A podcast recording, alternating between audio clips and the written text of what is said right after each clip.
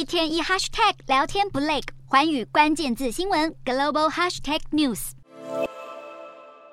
美国总统拜登信誓旦旦强调美债不会违约，众议院议长麦卡锡也强调双方下定决心要尽快达成协议，为股市投下定海神针。企业方面，美国目标百货公司最新财报获利超乎预期，美股四大指数气势如虹，道琼指数暴涨 四百零八点六三 点，收 三万三千四百二十点七七 点，纳斯达克晋扬 一百五十七点五一 点，收 一万两千五百点五七 点，标普五百上涨 四十八点八七 点，收 四千一百五十八点七七 点，费半指数上扬 七十五点九八 点，收 三千一百二十四点六八 点。欧洲股市方面，市场关注美国政府举债上限协商，担忧美债违约将引发金融灾难。同时间，美元也逐步走强，欧洲三大股市多数收跌。英国股市下跌 二十七点八五 点，收 七千七百二十三点二三 点，德国股市上涨 五十三点三七 点，收 一万五千九百五十一点三零 点，法国股市小跌 六点五七 点，收 七千三百九十九点四四 点。以上就是今天的欧美股动态。